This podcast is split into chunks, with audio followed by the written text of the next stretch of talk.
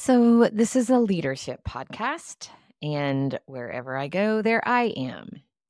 And I know that when I'm growing in one area of my life, it's helpful to all areas. So, I talk a lot on this show about my parenting journey because it's an important leadership role in my life and probably the most challenging, and also the one that teaches me the most.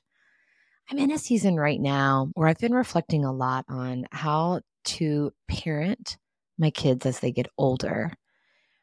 Not that I've known what I was doing at any stage of parenting, but I'm being tripped up right now with how to parent an adult child. My daughter Mason celebrated her 21st birthday recently. And we're struggling to navigate the balance between the independence that she so desperately wants and the shaping and the supporting her life decisions that I want. Because I can see where she's getting in her way. I have a broader perspective and I've lived a lot longer. And when I point out those things to her, she feels as if I'm treating her like a child. So the relationship is evolving, and we're both evolving right along with the relationship.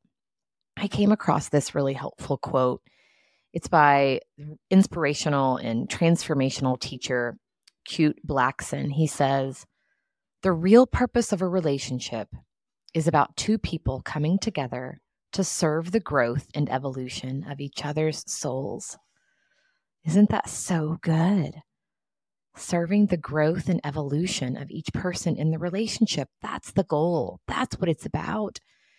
And the same can be said about our relationships in the workplace.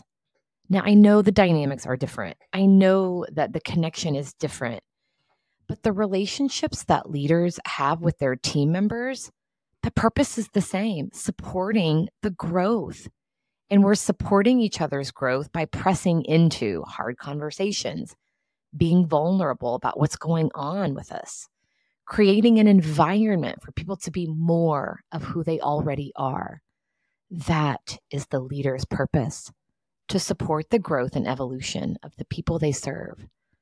So here's to the relationship and the ups and the downs along the way, because there is growth happening. What a great way to take care of yourself and ultimately each other.